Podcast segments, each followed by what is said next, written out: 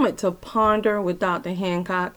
I think the one thing that challenges most people, especially myself, is being patient in the process. Um, we, we always we know where we're going, we know where we came from, but it's the part in the middle that the Lord has really been dealing with me about. And we have to learn how to settle ourselves, um, stop the noise, and just really focus on something in God um, the things that we're supposed to be focused on instead of really how we feel in the situation. Because our emotions are there for a reason but those things will get you you know. So learn how to. I i, I always hear one of the things my coach said the loudest voice has your destiny so whatever is going on in your life and you focus on it the most, you you really um you see that thing, you hear that thing, you feel it, you rehearse it.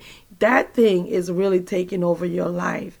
Just know that God is working out something in you.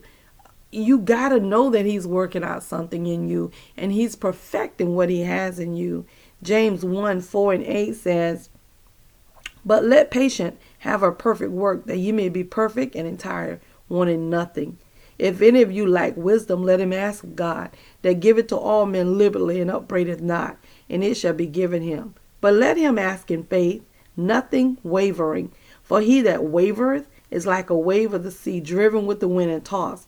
For let not that man think that he shall receive anything of the Lord.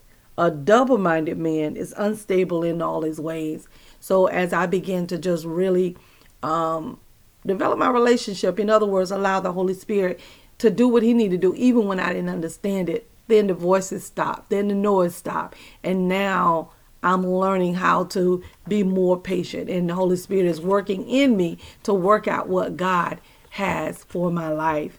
And this is the confidence that we have in Him that when we ask anything according to His will, He hears us.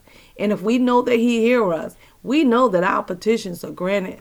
Real talk, Dr. Hancock.